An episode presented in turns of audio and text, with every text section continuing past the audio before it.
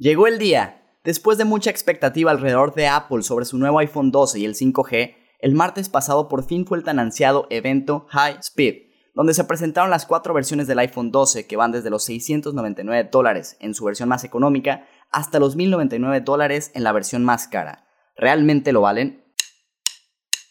Finanzas en órbita. Bienvenidos Flinkers una vez más a otro episodio de Finanzas en órbita.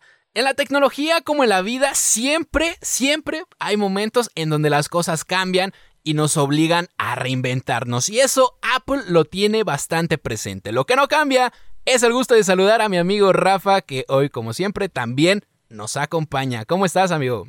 ¿Qué onda mi Alex? Muy bien, muchas gracias. Un saludo también a todos los Flinkers que nos escuchan. Desde 1990 cada año Apple hace un evento llamado Apple Worldwide Developers Conference, o en español Conferencia Mundial de Desarrolladores de Apple. En este evento normalmente se presentan mejoras al software y se hacían muchos eventos de interés para los desarrolladores. Pero no fue hasta el 2005 que el evento empezó a tomar un papel relevante en la presentación de nuevos productos y año tras año empezó a ganar popularidad. Este año debido al COVID el evento fue en línea y se presentó, entre otras cosas, el nuevo iOS 14 o el cambio de procesadores en la Mac.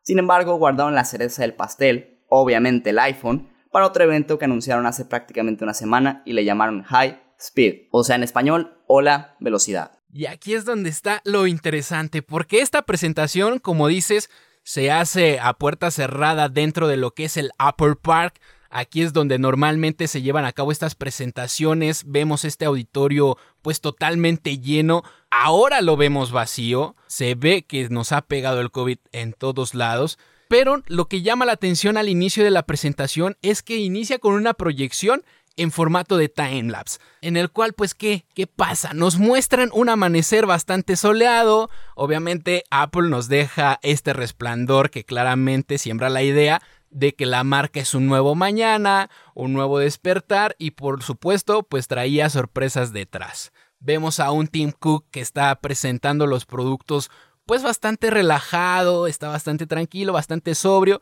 y de demasiada luz pasamos a un momento oscuro, bastante elegante como es Apple. Así es, y la verdad es que aunque el evento lo hicieron muy bonito, ellos saben mucho de, pues, de cómo vender esa elegancia, como mencionas, ese estatus, pues la verdad es que a mí no me sorprendió tanto. O sea, fuera del 5G, que era algo que se tenía que hacer porque ya estaba la expectativa y si no lo hacían les iba de la patada, realmente yo no vi así como que una gran mejora que tú dijeras, órale, si yo fuera alguien que usa iPhone, quisiera cambiarlo de ya. No, al final de cuentas ya también por ahí hay otras marcas como Huawei que ya tiene implementada también esta tecnología, algunos teléfonos Samsung. ¿Y qué es esto de la tecnología 5G? ¿Por qué hablamos de esto? Bueno, pues esta tecnología nos va a permitir dar pues un salto en el rendimiento al descargar y cargar contenido a través de internet. Nos va a ayudar también a que tengamos una pues mejor calidad en la transmisión de videos, vamos a tener una mejor interactividad en tiempo real si es que tú eres como de los aficionados a los videojuegos, lo que se pretende es que haya una latencia más baja, es decir, una menor congestión en la red para que ya no tengas como atrasos cada que das una instrucción y pues tengamos así una mayor velocidad incluso en zonas que son pues densamente pobladas. Una de las cosas que destacó dentro de esta presentación es que Verizon da el anuncio de que va a lanzar pues ya eh, prácticamente su red 5G con la cual pretende llegar a 200 millones de personas en 1800 ciudades y poblaciones. Sí, esta alianza y esto, el hecho de que presentaran juntos se me hizo la verdad padre. al final del día el 5G pues está revolucionando y quien no se suba a la ola pues se va a quedar retrasado. lo bueno es que Apple de alguna forma sí lo hizo. Y entre las cosas, fíjate que, que sí me gustaron fue el hecho de que ya le desarrollaron una cerámica como más resistente para las caídas, lo cual aumenta hasta cuatro veces la probabilidad de que si se te cae no se rompa. Y que bueno, yo creo que todos conocemos a alguien que tiene la pantalla de su iPhone roto y sale muy caro cambiarla. iPhone no, no iPhone amigos, siempre traemos la pantalla rota o conocemos a alguien, pero sabes, también otra de las cosas que llama mucho la atención es esta tecnología del MagSafe. ¿Qué es el MagSafe? Pues prácticamente son imanes que se le implementaron al iPhone en la parte posterior para que así se le puedan adherir accesorios como una billetera, la cual me llamó mucho la atención, se ve bonita, y el cargador inalámbrico del cual pues ahora se habla. Y comparando los modelos de iPhone, vamos a tomar de referencia el pasado iPhone 11 Pro a relación del iPhone 12 y las diferentes versiones de, cuales, de las cuales pues de este modelo nos presentan.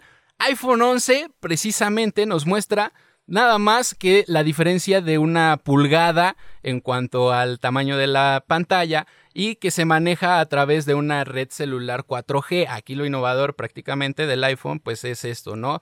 que las versiones de ahora ya manejan esta red, además de que manejan también mejores eh, cámaras para que tengamos como mayor nitidez, mayor contraste en la captación de las imágenes y lo que resalta del iPhone 12 Pro es precisamente un escáner al cual le llamaron LiDAR para que eh, pues cualquier objeto que se escanee va a tomar esta eh, pues precisión de ser recreado como un elemento virtual en 3D. Prácticamente estas son las diferencias. Los tres modelos son como resistentes al agua, no hay mucha diferencia.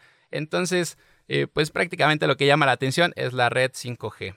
Oye, yo sí tengo otra diferencia que tampoco me gustó nada. O sea, el hecho de que ya no vengan con audífonos o que tampoco traiga el cargador en la pared, o sea, para la pared, la, cabecita que se conecta al enchufe. Ah, y que te lo venden como en 600 pesos si tú lo quieres comprar aparte. Ellos dicen que es por ecología, porque ya hay muchísimos en el mundo y tienen un punto, pero yo creo que es por ahorrarse un poco más de, en sus costos. Y aquí yo me pregunto, o sea, con todo esto de que cada vez te dan un poquito menos y te lo cobran más caro.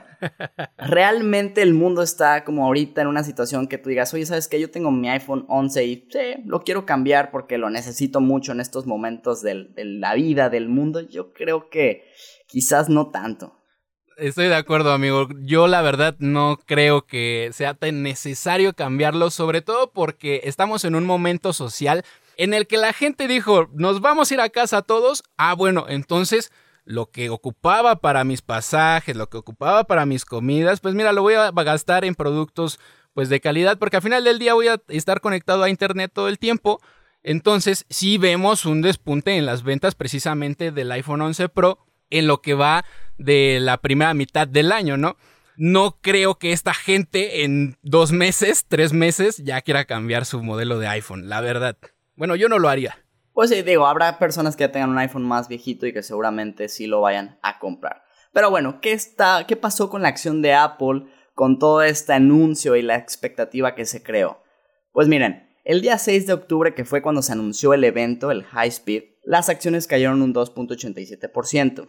Un día antes del evento, el 12 de octubre, subieron un 6.35%, lo cual es muchísimo. O sea, realmente para, que, para Apple el tamaño de empresa que tiene y que sube un 6.35 en un solo día es bastante. Sin embargo, la acción cayó un 2.65% el día de lanzamiento. Pero si tú checas toda la semana, desde que se anunció hasta que cerró el evento, pues trae una ganancia del 3.95, que yo creo que para hacer una semana no está nada mal. Y bueno, hablando ya de acciones, vamos a analizarlos un poquito históricamente para que tú sepas si es como conveniente que ahorita te compres un producto de Apple o que inclusive tú puedas decidir invertir en esta misma empresa, ¿no? Porque tal vez te preguntas, ¿vale la pena? ¿Qué tiene de atractivo una inversión en esta compañía en estos momentos? Bueno, vamos a analizarlo un poquito dentro de los números y ya así tú vas a ir sacando tus conclusiones. Para esto vamos a tomar a sus tres modelos más vendidos. Te estoy hablando del iPhone 5, del iPhone 6 y del iPhone 11. iPhone 5 lanzado en el 2012 ya se distingue de los predecesores que tenía a través de una pantalla más grande, ya estaba adaptada para tomar fotografías de manera panorámica, si manejan un corte más delgado en un 18%, la cámara principal llegaba a los 8 megapíxeles, permitía, como te digo, hacer las, las fotografías de manera panorámica. Y bueno, este modelo pues representa 70 millones de unidades vendidas. Es decir, que de los iPhones que todavía están en circulación representan el 18%. Para 2014 nos mandan el iPhone 6. El iPhone 6 ya alcanzaba 128 GB de almacenamiento. Esto representó 200 millones de unidades vendidas y del iPhone 11 estamos hablando que en este medio año de tan solo enero a agosto, un poquito antes, se vendieron casi 38 millones de unidades. Es decir, vamos a analizarlo. En septiembre de 2012, cuando lanzan el iPhone 5, la acción costaba 21,41 dólares por acción. Para septiembre de 2015, cuando nos lanzan el iPhone 6, la acción estaba en 27 dólares con 57 centavos. Y para 2019, cuando nos lanzan el iPhone 11, la acción costaba 55,99. Y curioso aquí, para abril de 2020, cuando estamos en uno de los picos más altos dentro de esta pandemia, la acción llega a costar 73,45. Actualmente, el último valor que se tuvo al día martes, eh, cuando se cerró el mercado, teníamos 121 dólares por acción. Entonces, creo que aquí ya te puedes dar una idea de que a pesar de que tiene como bajos rendimientos ahorita o que se está cayendo el valor de la acción, pues es una empresa que a lo largo te va a dar pues buenos rendimientos. Sí, ahí cabe resaltar que no sé si estás considerando los splits que se han hecho a las acciones o no, pero lo que sí es un hecho es que pues cuando Apple anuncia sus, sus iPhones, pues se genera mucha volatilidad. Y es que la cosa es que no se puede generar un patrón, porque en primera nunca hace el anuncio del evento con la misma anticipación. Lo ha llegado a hacer hasta con 171 días de anticipación y otras veces con tan solo 3 días. Pero entre el anuncio y el lanzamiento la acción ha llegado a subir hasta un 41% y caer hasta un 6.61%. Esto es previo al anuncio, más bien previo al lanzamiento. Ahora, los días después del lanzamiento, ¿qué sucede? Pues en cuanto a los 90 días posteriores, ha llegado a tener una caída, ojo, del 25.72% y también una alza del 15.12%. Lo único que se puede afirmar aquí es que un nuevo iPhone es igual a volatilidad para la empresa de la manzana. Así es, digo, al final del día siempre habrá a quien no le guste tu producto. Cuando lo vayas a presentar, siempre va a haber alguien a quien pues le va a decepcionar tu modo de hacer las cosas. Y obviamente el calor del momento hace que se deshagan de las posiciones a precios baratos.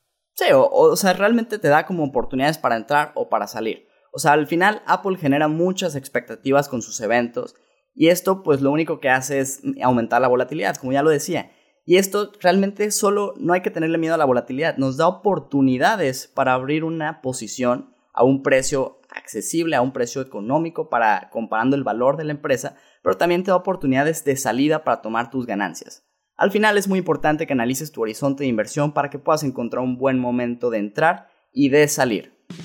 Flinker Recuerda que nos puedes seguir en redes sociales, nos encuentras como arroba mi Flink en Instagram y Twitter y como Flink en Facebook y LinkedIn. Nos escuchamos el lunes con más noticias y más información. Finanzas en órbita